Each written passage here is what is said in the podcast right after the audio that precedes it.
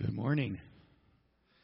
So glad to see each one of you this morning. That video was talking about the National Day of Prayer this coming Thursday. I encourage you to come and let's pray for our country and go before God and trust Him. Well, this morning is a beautiful day because this is the day that the Lord has made, and we're here to rejoice and be glad in it. Psalm chapter 8 says, O Lord, our Lord, how majestic is your name in all the earth. So I was just thinking about that verse as we were coming out here this morning. Notice it says, O Lord, our Lord. That's who we're, we're worshiping our Lord this morning, our King of Kings. He's our Savior. He's our Lord. And His name is majestic. He's great, and He does great things. Amen? And He got us through another week. He got us through to today, and now we can stand in His presence and worship His majestic name. I invite you to stand and let's sing about the great things that our God does.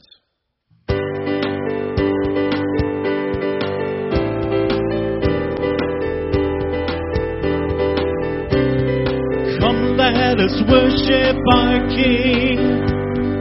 Come, let us bow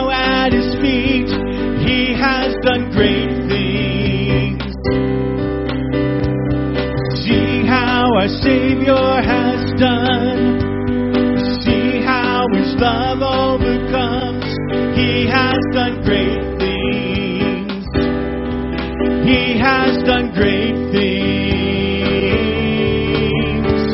Oh, hero of heaven, you conquered the grave.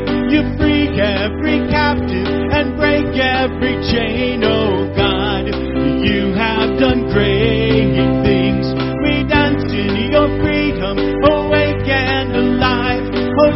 Jesus,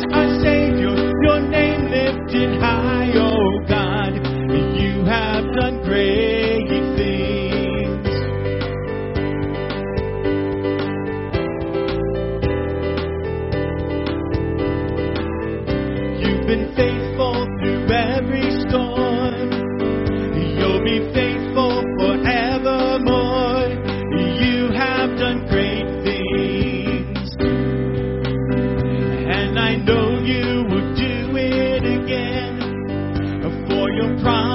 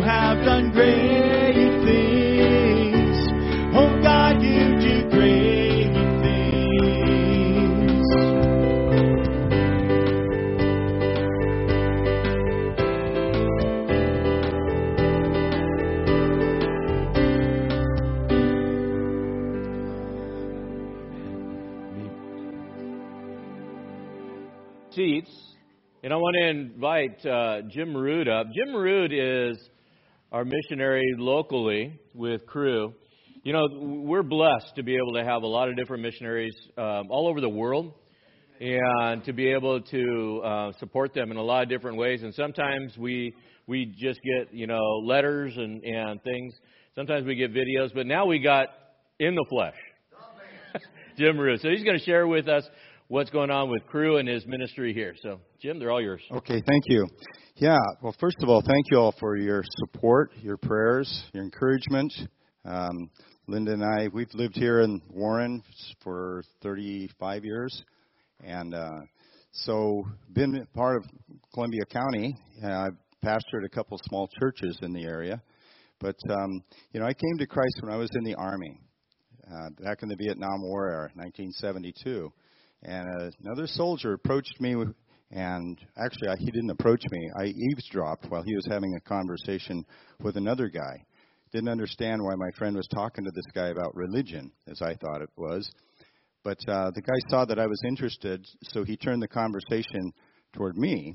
He was talking about Jesus, and my friend ducked out and left me standing there. But the guy, in a nutshell, just shared in a real simple way how I could come to faith in God through Jesus Christ. And I accepted Jesus right there in the gymnasium where I was standing soldiers wandering around all around me. I didn't know that you weren't supposed to pray out loud and receive Jesus in front, front of a bunch of uh, soldiers, but I did. And when I got out of the Army, I was uh, approached one day by a staff member of Campus Crusade for Christ. And I developed a friendship with him, and he started following me up, getting me rooted and grounded in the faith. My life was really changing, really changing. I was the sports editor for the uh, newspaper, the Vanguard at Portland State, and people said, "Well, you've got a gift for writing. Maybe you ought to serve the Lord with your writing." And I had another type of job offered to me, you know, in a big construction firm, and I was thinking I would go do that and make some money. But God had different ideas, so He did lead me to work as a as a writer for Campus Crusade. And as they say, see, join the Navy and see the world. Well, guess what? Join Campus Crusade and see the world. I had no idea what kind of adventures God had in mind for me, but I wound up eventually becoming a correspondent in the Middle East, and um, worked. I lived and worked in Beirut, Lebanon during the time of the Civil War. So uh, there were a lot of adventures that God has given me. In fact, I got my start in evangelism in 1977 in the South Side of Chicago on a summer project there, and it was tough, you know, pretty tough area. But I love adventures. I love sticking my neck out, and I fell in love with the gospel, and therefore was sharing the gospel. I love doing that. I wound up working as a writer, but if I was not personally sharing the gospel, just something about writing stories sort of fell flat for me. So it's always been a strong motivation for me, no matter what I'm doing, is sharing the gospel one on one with people. So, long story short, I'm back right back where I started from at Portland State. I am sharing the gospel and have been doing that for about 23 years on the campus of Portland State, and there are thousands of international students coming. And I just really have a heart for the international students. I know what it's like to live in foreign soil and not know the language right away and all the other struggles that go into that. But I'm sharing the gospel with students and and one of the most effective ways that I found to share the gospel with students, whether it's Americans or average, everyday Oregon, you know, keeping it weird Portlander, or the international students that come, I love to just listen to their stories. I ask them a lot of questions, and then I ask them if I can speak a blessing over them. And it's just something that God gave to me, but I do. I speak blessings over them, and it builds a bridge to their heart over which I can bring the blessings of the gospel. I could tell you, if I had more time, I'd tell you some of those examples of that, but I'd love to talk with you later if you have time. But Linda and I both are involved with prayer. I'm also uh, on a prayer team within Cru, Campus Crusade. I do a lot of coaching with individuals who are in transition, trying to figure out what is the next step. But um, Linda is coordinating the South County National Day of Prayer, and, and again, encourage you to come here. She's been working really hard. There's a lot of really, really great people that have been helping out, and you'll just come in here and you'll have an opportunity on Thursday to pray for for for the country, and it's just an amazing opportunity. So, thank you for just standing with me, and thank you for asking questions, and and thank you for praying with me. So, so for the next month, yes. So for the next month, we're going to focus our, our prayers missionally for uh, Jim and for Linda and the, and the ministry they're doing in Cru.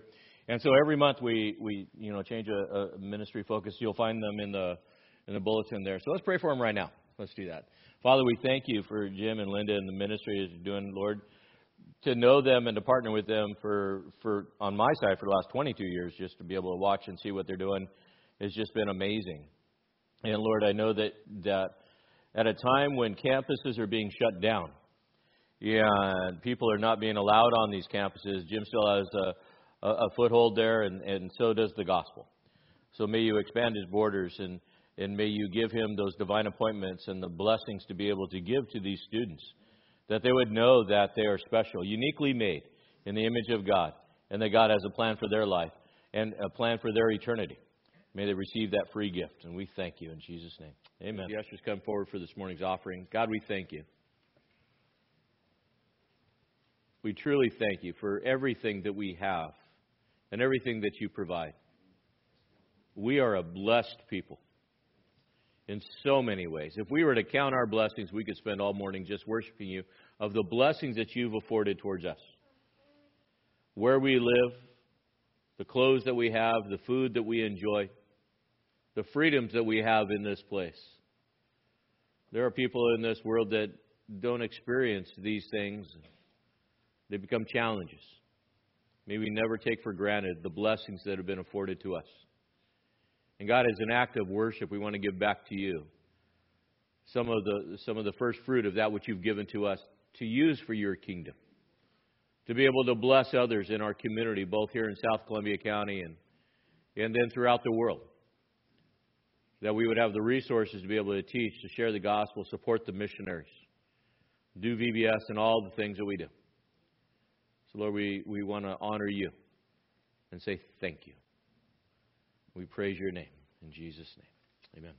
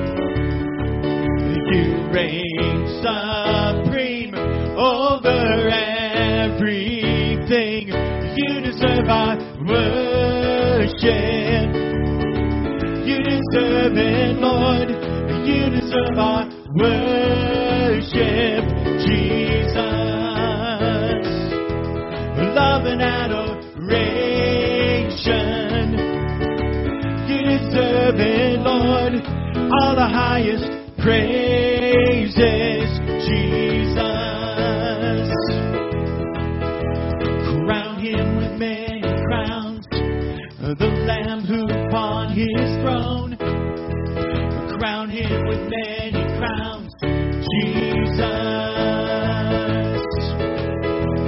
Crown him Lord of love. Behold his hands and side. Crown him the Lord of love. Jesus. Crown him the Lord of life. Who triumphed o'er the grave him the Lord of life, Jesus. Crown him the Lord of heaven, one with the Father known. Crown him the Lord of heaven, Jesus. Sing it out now. You deserve our worship. You deserve it, Lord. You deserve our worship worship Jesus. Love and adoration. You deserve it, Lord.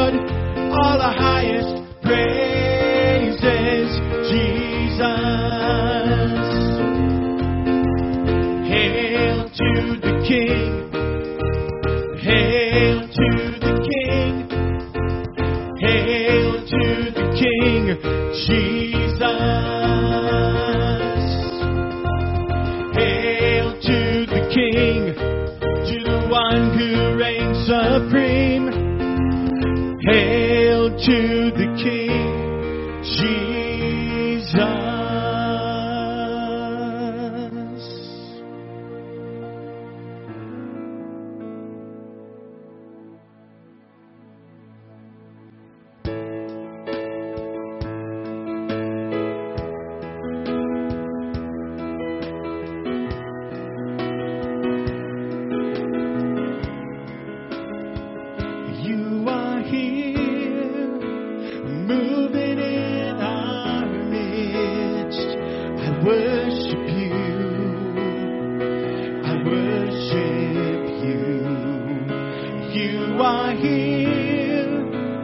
working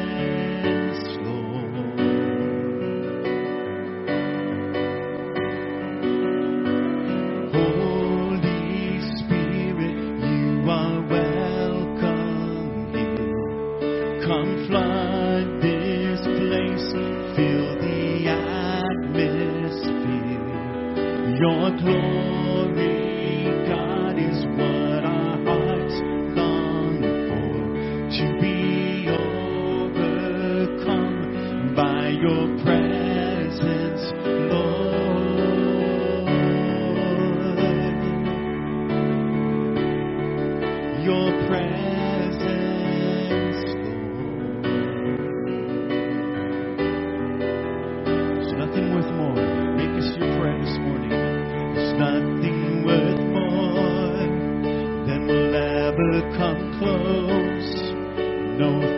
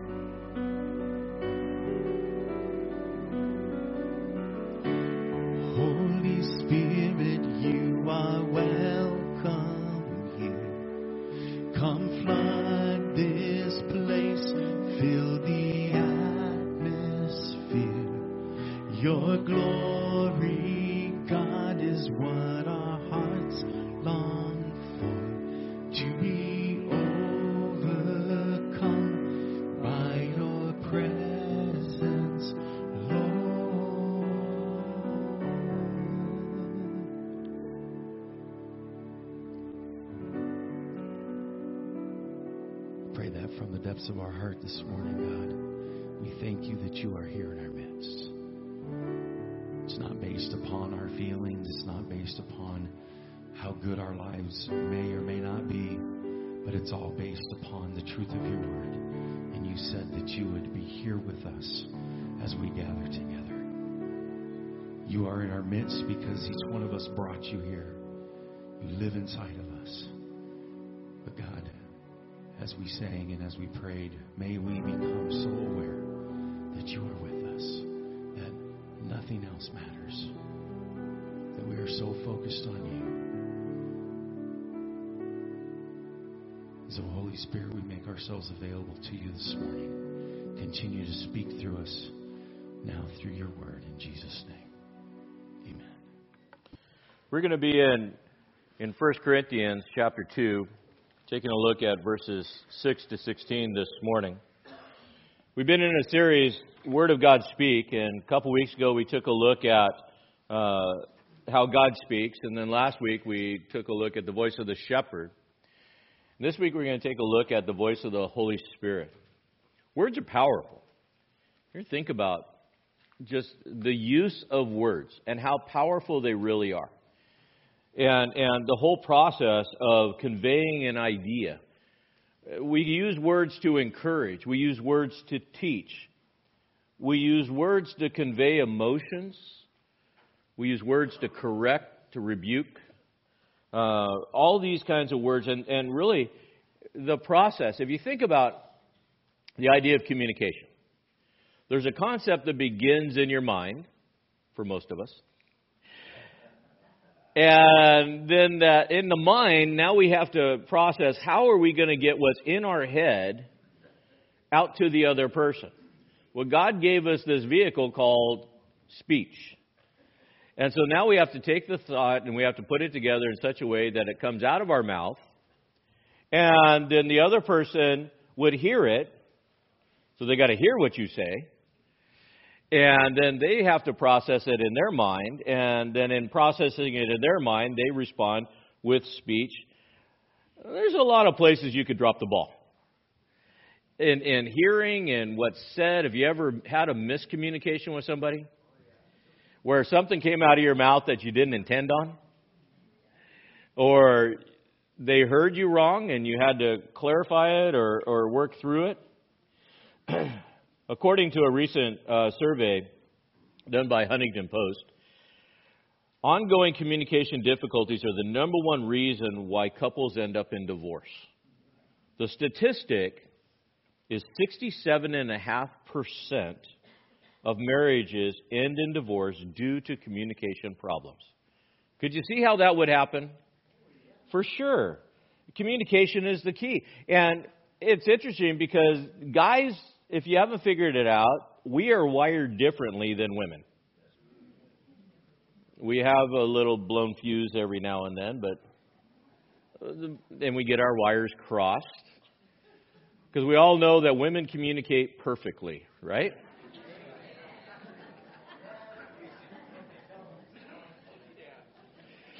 What is it, guys? The two phrases I've always taught you. Yes, dear, and I'm sorry. Always the right response. It's either yes, dear, or I'm sorry. And you're good. But the reality is, we speak, and men tend to speak, you know, out of a shade of blue because we're guys. And we hear, you know, with blue hearing aids because we hear through the guy filter. And then women speak out of a pink microphone and, and they hear out of pink hearing aids. And we just don't always get it. And so miscommunication is really difficult within that. And we've got to make sure that we're hearing what the voice is saying and, and what the other person is saying. So I got a little bit of a funny clip that I want that illustrates um, this kind of communication, how important it is to really try to hear what the other person is saying, and how, based off of our presupposition, we don't always hear it that way. It's a couple, pay attention to the detail.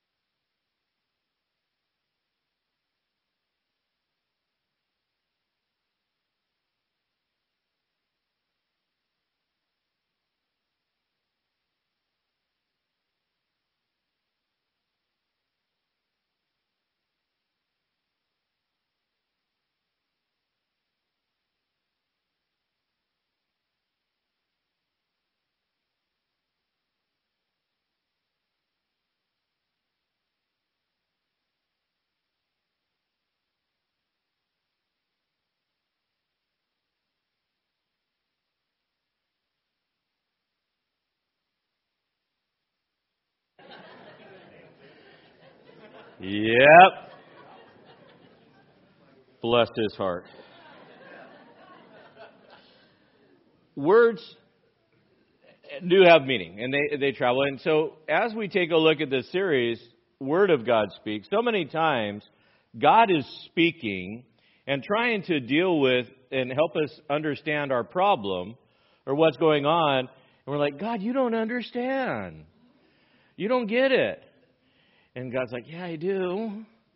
Within this, when we take a look at understanding God and hearing from God, we gotta we gotta figure out how to listen. And what is the vehicle, or should I say, who is the vehicle that God uses primarily within the church today? And that's the person of the Holy Spirit. Now, many people will view the Holy Spirit as a power or essence. Well, the Holy Spirit is a person. He's the third person of the Trinity. And He is the person that Jesus has given to us to help us in life, to help us in our faith journey. He's the paraclete. He's the one that's come alongside. He's the encourager and helps us all along the way. Apart from the voice of the Holy Spirit, mankind can never understand or receive any information from God. Let me be clear. Apart from the person of the Holy Spirit, you will never hear or understand what God is saying. And that is a truth. So many people are looking for, for hope, for understanding. And it's the Holy Spirit who comes and indwells in us as a translator. If you've ever been traveling, you've gone to a foreign country, and you don't speak the language. It's really difficult because they're talking and they're communicating, but you're not comprehending. You can hear the noise, but you don't understand what's saying. So you need a translator. I've been all over the world. I've been in, in, in countries where I am clueless about the language, but I rely on the translator to help get the message across. Paul's mission was to preach Jesus Christ and Him crucified. His mission was to introduce Jesus to a dying world. And it's God's plan and ministry of redemption to the world that needs to be made known. It's missional, it's evangelistic within this. And it's through the voice of the Holy Spirit that God is calling people to Himself. It's through the voice of the Holy Spirit that people are saved. And it's the wisdom of God, not the wisdom of world, that, that God wants to relate to people. And so God is speaking, and God is always speaking in many different ways, but specifically through the Holy Spirit to us. And this divine revelation involves all three persons of the Godhead. It's the Father who orchestrates, it's the Son who, who removed the hindrance of sin that separates us so that we can have this relationship. And once Jesus removed the hindrance of sin by dying on the cross for our sins and, and paying that penalty, then he sent the Holy Spirit to be an internal translator of the voice of God so that we could understand it in our hearts within us. And so the voice of God is the voice that he has given of the Holy Spirit to the church. How do I know that? Well, in the book of Revelation, the revelation of Jesus Christ, the end of the Bible, to all seven churches, the same phrase is stated. For example, in Revelation 2 7, he who has an ear, let him hear what the Spirit says to the churches. To him who overcomes, I will grant to eat of the tree of life, which is in the paradise of God. So we know specifically to the church, the voice of the Holy Spirit is the primary communicator to believers today. So it's imperative that as, as Christ followers, we learn to listen to that voice because it's the voice of the Holy Spirit. And, and again, it, it's not about getting charismatic and it's not about getting into like all this is. It's very simple. We don't need to overcomplicate it. God will speak to the inner man as we're going to see here and convey the ideas. And what is the idea? The idea is the mind of Christ. If you want to know the mind of Christ, you've got to learn to listen to the Holy Spirit within you as a Christ follower. Let's stand as we read our text. 1 Corinthians chapter 2, 6 to 16. Paul, in writing to the church, says this Yet we do not speak wisdom among those who are mature, a wisdom, however, not of this age, nor of the rulers of this age who are passing away. But we speak God's wisdom in a mystery, the hidden wisdom which God predestined before the ages to our glory, the wisdom which none of the rulers of this age has understood. For if they had understood, and if they would, uh, they would not have crucified the Lord of glory. But just as it's written, things which eye has not seen, and ear has not heard, and which have not entered the heart of man, all that God has prepared for those who love him. For to us, God revealed them through the Spirit. For the Spirit searches all things, even the depths of God. For who among men knows the thoughts of a man except the Spirit of a man which is in him? And even so, the thoughts of God no one knows except the Spirit of God. For we have received not the Spirit of the world, but the Spirit whom is from God, so that we may know the things freely given to us by God. Which things we would speak not in words taught by human wisdom, but in those taught by the Spirit, combining spiritual thoughts with spiritual words. But a natural man does not accept the things of the Spirit of God, for their foolishness to him, and he cannot understand them because they are spiritually appraised. But he who is spiritual appraises all things, yet he himself is appraised by no one. For who has known the mind of the Lord, that he will instruct him, but we have the mind of Christ. May God bless the reading of his word. You can be seated. So, the first thing that Paul addresses is this hidden mystery that's in this. In verse 6, he says, Yet we do not speak wisdom among those who are in maturity, a wisdom, however, not of this age within this. The wisdom of God or the knowledge of God is a hidden mystery. It, it, it's something that only God knows and only God will choose to reveal. It's God's wisdom within this. It, and so, this word mystery, as we take a look at it, it's the Greek word mysterion. It's not a mystery like, you know, the who done it kind of kind of thing. The word mysterion means something that was hidden is now revealed. Something that is very specific within this. And it's revealed to everyone. And what was the mystery? The mystery is really the message of salvation.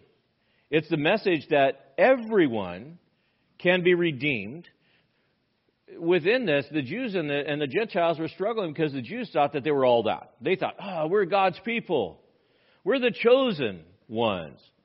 And, and all that. And God says, yeah, you're chosen and you're my children, but I have a plan for all mankind, for all mankind to be saved. And the Jews are like, ah, how does that happen? Because the Gentiles are dogs. They don't they shouldn't be saved. And God has this this mystery. The mystery. God's plan of salvation through his son dying on the cross for our sins, atoning for the sins of the world, that whoever puts their faith and trust in the death, burial, and resurrection of Jesus as Lord and Savior will be saved. Whoever Amen. within that. And so within this, this is a mystery because they're like, we don't get it. How does this happen? So, this understanding can only come to the spirit filled believer. And when are you spirit filled? At the time of your salvation and redemption, God gives you your spirit, His spirit, revives you. You're born again within that. It's God who reveals Himself. God chose to reveal Himself to you, Christian. God chose before the foundations of the world that I will give to you understanding about me and calls you to Him. And apart from God's desire to reveal Himself, man would never know or understand God. There's a lot of people that would call themselves theologians but are not saved, and they're really smart about history or even written theology, but they do not know the mind of Christ because they don't have the Spirit of God dwelling in them. Colossians chapter 1 verse 27, Paul would write, "To whom God willed to make known what is the riches and the glory and the mystery among the Gentiles, which is Christ in you, the hope of glory." What is the mystery? The mystery revealed is your salvation, Christ in you. It's your, your hope of glory, eternal life. That's this, this hidden mystery that, yes, in believing in Jesus, you'll be saved. And is guaranteed by the Holy Spirit within this.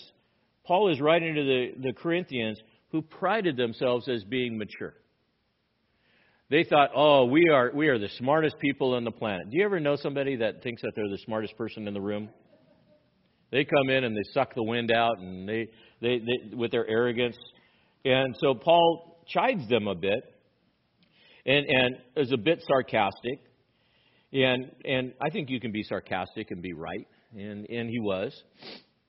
To those who are mature in wisdom, mature. You think you're mature. You, you're not mature in wisdom. The, the word wisdom there is Sophia. It's where we get our word sophisticated from. You, you think you're mature. You want to know how you're mature?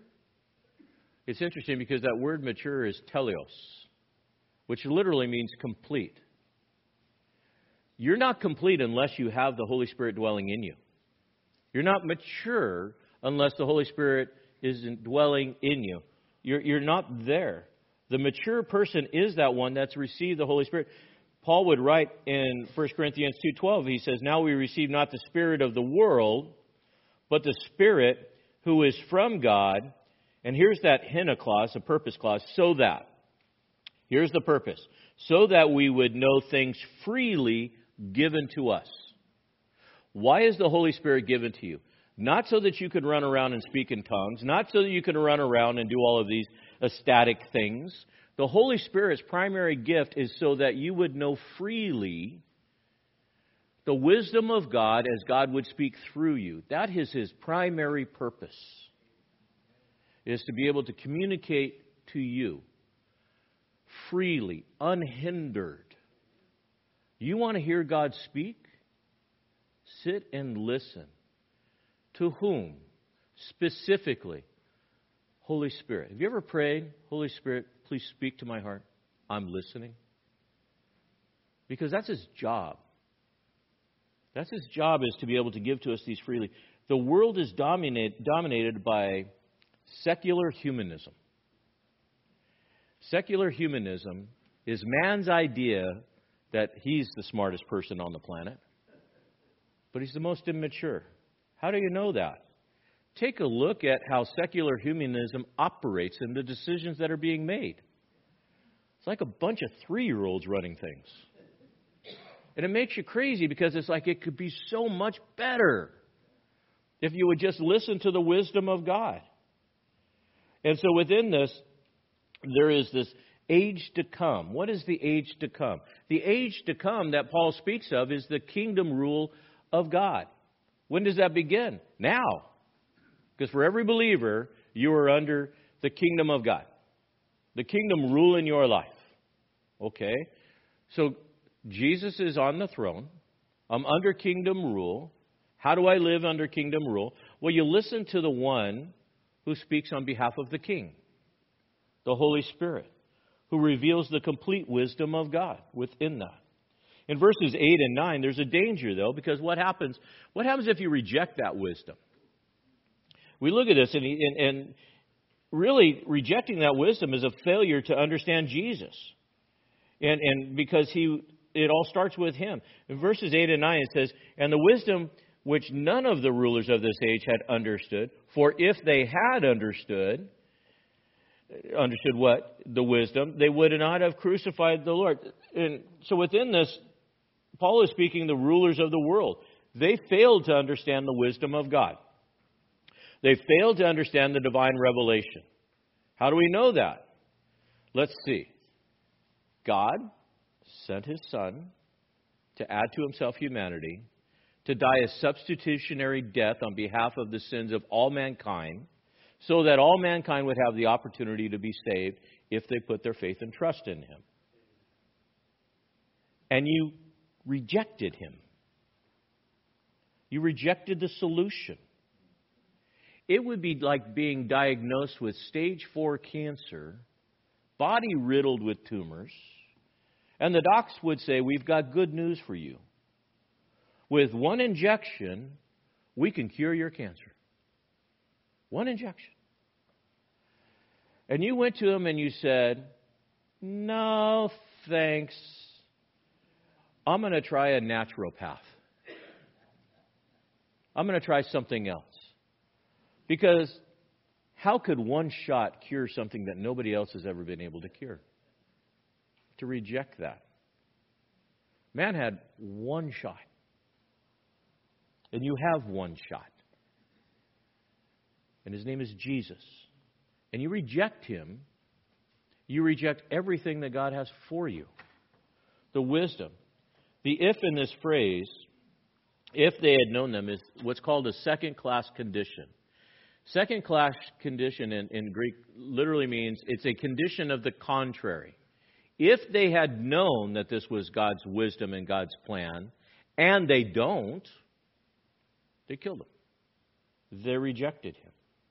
They didn't understand the cross, and they didn't understand the crucified Savior. Is that the case of the world today? Do people not understand the fact that Jesus is God's Son and He died on the cross? No. They believe it to be a myth, a fairy tale a fable, a religious extreme position. How could that be? They don't understand it. You know why they don't understand it? Because they don't have the capacity to understand it. Because they're looking at things through secular eyes and humanism. Worldly leaders can't understand because they're led by the spirit of this world. Who is the driving force of the spirit of this world? Who is the spirit of this world? Satan. Do you think Satan wants people to be saved? He knows his end. He knows his end is the lake of fire. He knows his end is utter destruction. And he's just trying to take as many people with him as he can. And so he is keeping people deaf and blind to the wisdom of God. And people are buying it because they're falling into the secular humanism and the world think that is driving that, that's put them on the same path within that. Here's a hint, Christian. If it smells like the world, if it looks like the world, if it quacks like the world, it's the world, and reject the world. But if it's of God, accept what God says within this. These people, worldly leaders, could not use spiritual reasoning because they're unregenerated. Here is also a word of encouragement in this. When witnessing or talking with somebody that is secular, stop debating them. Stop trying to use logic and reason to talk with them. Evangelize them. Tell them about Jesus. Keep the conversation focused on Jesus because it's not until their sins are paid for and they accept Jesus that they'll receive the Holy Spirit so they can understand spiritual things. There's one thing that they need to know God loves them, and God wants them to be with Him in all eternity, and He paid the price for their sin. That's the one thing. Don't get into creationism versus evolutionism and, and politics and all the. Keep it simple and keep the conversation about Jesus. And then when they're saved, then you can have some deeper conversation using the wisdom of God because you could speak the same language. You can the spiritual ignorance creates spiritual opposition. Spiritual ignorance creates spiritual opposition. If people are spiritually ignorant and don't have the capacity to understand the things of God, then they're going to be opposed to the things of God. And you cannot legislate someone to be spiritual. Paul is quoting out of Isaiah 64 4 and 65 17, saying that the Spirit is ready, but the eye has not seen, the ear has not heard. These vehicles by which God has given us, these are symbolic cognitive terms. We use eyes and ears to gather information so that we can make a decision. What we see and what we hear, but our spiritual eyes can't see because we're not saved, and spiritual ears cannot hear because you're not saved. Therefore, you cannot make a decision. So, who is the one that can open the eyes of the blind or open the ears to hear? Jesus. Only one. So, bring them Jesus so that he might allow them to see, so that through listening to the voice of the Holy Spirit, they'll know the mind of Christ. Paul goes on and, and talks about this divine declaration that God has made. In verses 10 to 13, for to us God revealed them, note, through the Spirit, for the Spirit searches all things, even the depths of God. You know what's so cool about the Holy Spirit? He knows what you need when you need it. I want you to imagine, and it's, it's a really bad analogy, I, I get it but I'll use it anyways. Imagine you have to research how to rebuild an engine, and you've never rebuilt an engine before. And so you go someplace where there's lots of wisdom and knowledge. They have them, and they're called books, they're paper, and it's a library, right? Nowadays, you go to YouTube and right, and you look at these so-called professionals. But but let's go old school a little bit. Let's go to the library. And you go to the library and you say, I need to rebuild an engine. Can you find me a step-by-step book on how to rebuild the engine? And the librarian would go to what was these like index cards that they used to have. They pull out the cards and they look at the topic and look at the number, and then the book would have a certain number, and then they'd go get that book off the shelf, and it'd be the book you need. You go to the Holy Spirit and you say, Holy Spirit, and it's okay to pray directly to the Holy Spirit. I need to know how to love this person. I need to know how to handle this situation. And the Holy Spirit says, Hold on to that thought for a minute. Let me go search the things of God.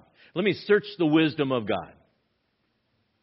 And He brings back to you exactly what you need for that situation. He would search the scriptures we're going to talk about next week and bring back to your remembrance the passages that you should have read, that you would know, that would fit that situation. But we don't do that, especially guys. What are we going to do? I'm going to rebuild that engine. Do you know what you're doing? No, I'll figure it out along the way. And then you're all done and it won't start and there's extra parts on the ground. 2 Peter 1:21 says this, "For no prophecy was ever made by an act of human will, but men moved by the Holy Spirit spoke from God." We did not get the Bible from human will. This book was written by men, yes. How? Because the Holy Spirit spoke to their heart to write these things. Holy Spirit did the research and said, this is what they need to know. Went to the men, they wrote it down. That's what we got. Did we get all the wisdom of God? Absolutely not. But we've been given this helper that gives us what we need to know, when we need to know it, and how we need to know it. You say, well, how does that happen? Outside voice? No. Inside voice. Inside you voice. 1 Corinthians 3:16 Do you not know that you are the temple of God and that the spirit of God dwells in you? Learn to listen to the inside voice and what that voice sounds like. Check that voice against scripture.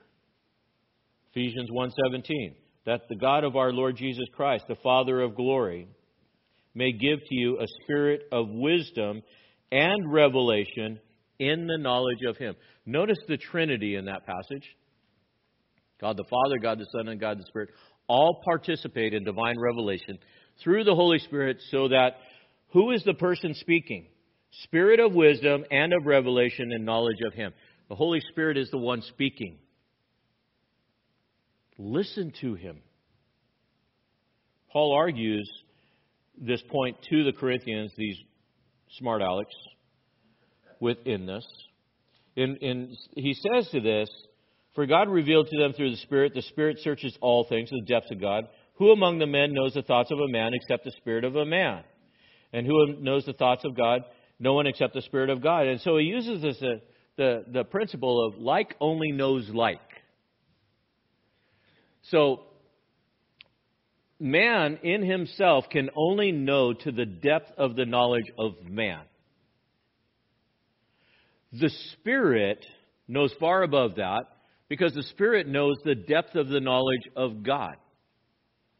Okay, so if man can only know to the depth of knowledge of man, and the Spirit knows all the depth of the knowledge of God, and if you want to know about God or what God says, do you go to man or do you go to the Spirit?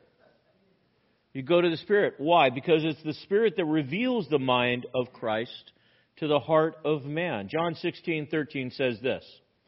But when he, notice he, not it, he, the Spirit of truth comes, he will guide you into all truth, for he will not speak on his own initiative, but whatever he hears, he will speak, and he will disclose to you what to come. Power or essence or person? Jesus uses a pronoun. He, person. By designation, the one that speaks. You say, okay, how am I ever going to know everything about God? I want to know about God. Can I know everything? Nope. It's on a need to know basis. What you need to know, you'll get. But if you go to Him, Romans chapter 11:33 says, "Oh, the depths and the riches both of the wisdom and the knowledge of God, how unsearchable are all his judgments and fathoms in his ways." I'll never get it. You'll scratch your head, you'll hit your head against the wall, you'll try and figure out God, and instead of doing that, just stop and pray and say, Holy Spirit, give me what I need to know. And if you're not told, you don't need to know it. And just rest in that. Because God promises to give you what you need to know when you need to know it. Say, well, I'm confused about that. And I'm sure God's going, bless your heart, you will be. Maybe in a couple years as you mature and grow in the grace and knowledge, then you'll get it. I know there are things that I understand now that I never would have understood earlier on in my in my faith journey. And the blessing is this that the Holy Spirit indwells the believer. If you've accepted Jesus, you have the Holy Spirit indwelling in you. You have a translator that will bring everything of God to you within this. And all you have to do is ask. James 1 5 says, If any of you lacks wisdom, let him ask of God who gives generously without reproach, and it'll be given to him. So many times people go, Well, I, am afraid to ask God. James says, Ask without reproach. Have you ever been uh, afraid to ask somebody how to do something or a question? I, I don't know. I don't want to bother them. I don't know. I don't want to ask the question. They're going to think I'm stupid.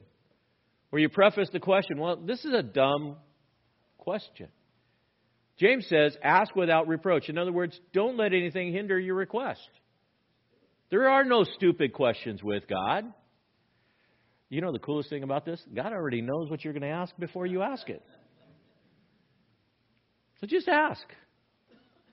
Seek. And, and within this, he gives us the spiritual impression. And notice, it is a spiritual thought, verse 13, that comes out with spiritual words. A spiritual thought that comes out with spiritual words. In other words, meditating on what is being presented to you by God and choosing to say, yeah, yeah, okay, and then figuring out how to express that. These spiritual thoughts are combined with spiritual words for the purpose of spiritual instruction. So, how does this work in practicality? You're in prayer or you're reading the Bible and you have a spiritual impression inside. No specific words, you just kind of have this impression. Okay. I want to match it up with spiritual words. So this is kind of like what I'm feeling. It's kind of like this topic that I'm looking at. Where would I go for for spiritual words? The Word of God. And I look for these things. You know, eh, God, I really feel like you want to help me out with my anxiety or my fear or, or my hatred or my anger. God, but but I need something a little bit more than just this impression. So you start searching the scriptures for these spiritual words. 2 Timothy 3:16. All scripture. How much? All. All scripture is inspired by God via the Holy Spirit, profitable for what? Teaching, reproof, correction, for training of righteousness. Hina clause, so that the man of God may be equipped or adequate and equipped for every good work. Spiritual impression should lead you to the Word of God. Finding the Word of God, in the Word of God, those truths to equip you to teach you. And so listening to the voice of the Holy Spirit, I believe, is best accomplished when you're actually spending time in the Word of God. When you're struggling, go to the Word of God, and the Holy Spirit will speak. When you don't know what to do, go to the Word of God, and the Holy Spirit will speak. How often? Daily. And any time after that. But the problem is, so many times we just don't listen well. Verses 14 to, to 15, we have this human deficiency. Paul says, but, this is one of those bad buts in the Bible, but a natural man does not accept the things of the Spirit of God, for they are foolishness to him. He can't understand them because they're spiritually appraised. And that word appraised literally means judged. But he who is spiritual judges all things, yet he himself is not judged by no one. So we look at this, and the, and the first problem is that the unregenerate does not accept the Spirit of the Lord. So which means he's going to walk around deaf, dumb, and, and in darkness within this. Dead men can't hear, can they? Why can't dead men hear? They're dead. They're dead. Rocket science. They're dead. So dead men can't hear. Jeremiah chapter 5 verse 21 says this. Now hear this, O foolish and senseless people, who have eyes but do not see, who have ears but do not hear. You think about the time of the prophets and how many times God spoke through the prophets to Israel change, stop, you're going to be destroyed. And they were like dead people. They could have avoided all of that, but they didn't because they were dead. They used human reason and used, used human logic, and they tried to explain God away as opposed to listening.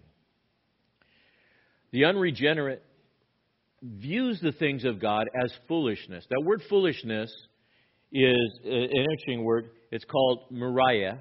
Moria. Moria, not Maria. If you're Maria, don't take offense. It literally means moron. Foolishness means moron. Oh, you morons within this. Meaning you're an idiot. It's in the Bible. So you can bless you, Maria. No, just kidding. It's foolishness. That's why when you share the gospel to the unregenerate, they go, I don't get it. Well, no, you don't, but you need to trust by faith. You need to move out beyond what you understand. And within this, they judge the things of God as being idiots. So a lot of the, well, the natural man, the world, looks at Christians and says to all the Christians, You're idiots. Yep, I'm a number one idiot by your standard. But the spiritual man, and the one that receives the Spirit of God, is really not judged by anything because he has the wisdom of God. He's the one that really judges all things. So, so as, as a spirit filled believer, I can adequately judge people of the world. But the world cannot adequately judge me. I judge people in the world not based on human wisdom, but based on spiritual wisdom. It's a much higher level than what people of the world can use to judge. That's why people of the world are foolish. And within this, the spiritual one can judge because of the Spirit God that dwells in him. 1 John chapter 4 verses 1 through 3. Beloved, do not believe every spirit, but test the spirits to see whether they are from God, because many false prophets have gone out into the world. And by this you'll know the Spirit of God. Here's how you know. Every spirit that confesses that Jesus Christ has come in the flesh is from God. And every spirit that does not confess Jesus Christ is not from God. This is the spirit of the Antichrist, of which you've heard that is coming and now is already in the world. How do I know who's wise? You want to know the wise one? Ask him the question Who's Jesus to you? And if they say, I don't know Jesus, now you know what level of wisdom they have. That's what the Bible says. So, in this, we need to understand that in Paul's conclusion, he, he gives the spiritual disclosure within this. For who has known the mind of the Lord that he will instruct him? It, it's a rhetorical question, and the answer is no one. But, this is a good but, we have the mind of Christ. Why? Because the Holy Spirit that dwells within us. Paul's quoting Isaiah 40:13 within this as God directs the Spirit to give to us the mind of Christ. You want to know how to live? You want to know how to how to, to really, really live.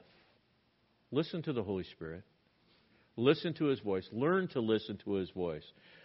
Don't seek the ecstatic, the speaking in tongues, and all these other things.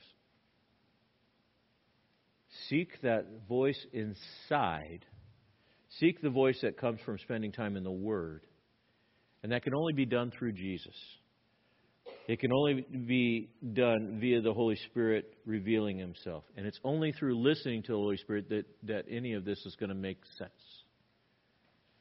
Set aside human wisdom and seek the wisdom of God. Seek the mind of Christ. Let's pray. God, I thank you. I thank you that you have given us the privilege to enter into a divine conversation that we can be taught and trained through the Holy Spirit, that we can know you, God.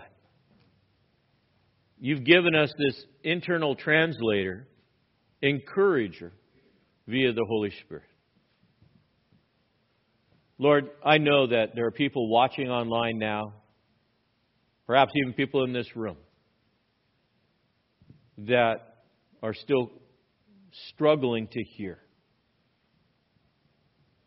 And if that's you this morning, the first question I need to ask you is Have you accepted Jesus as your Lord and Savior to forgive you of all your sin? Your sin has to be forgiven before you'll ever hear the voice of God. That internal intuition, that little voice that you're hearing, is the Holy Spirit speaking, telling you Pray. Ask God to forgive you of your sins right now. Believe that Jesus died for you. Receive his forgiveness. Listen to that voice. Do that. And God will fill you with his Spirit and give you all wisdom. And you'll have a companion for all life on this earth to understand the words of God. To the believer, if you pray and you're not hearing the voice of the Holy Spirit, check yourself. Check your heart. Are you so full of the world's wisdom that you can't hear God? Is the world speaking so loud that you can't hear the Spirit? Stop and listen. And pray.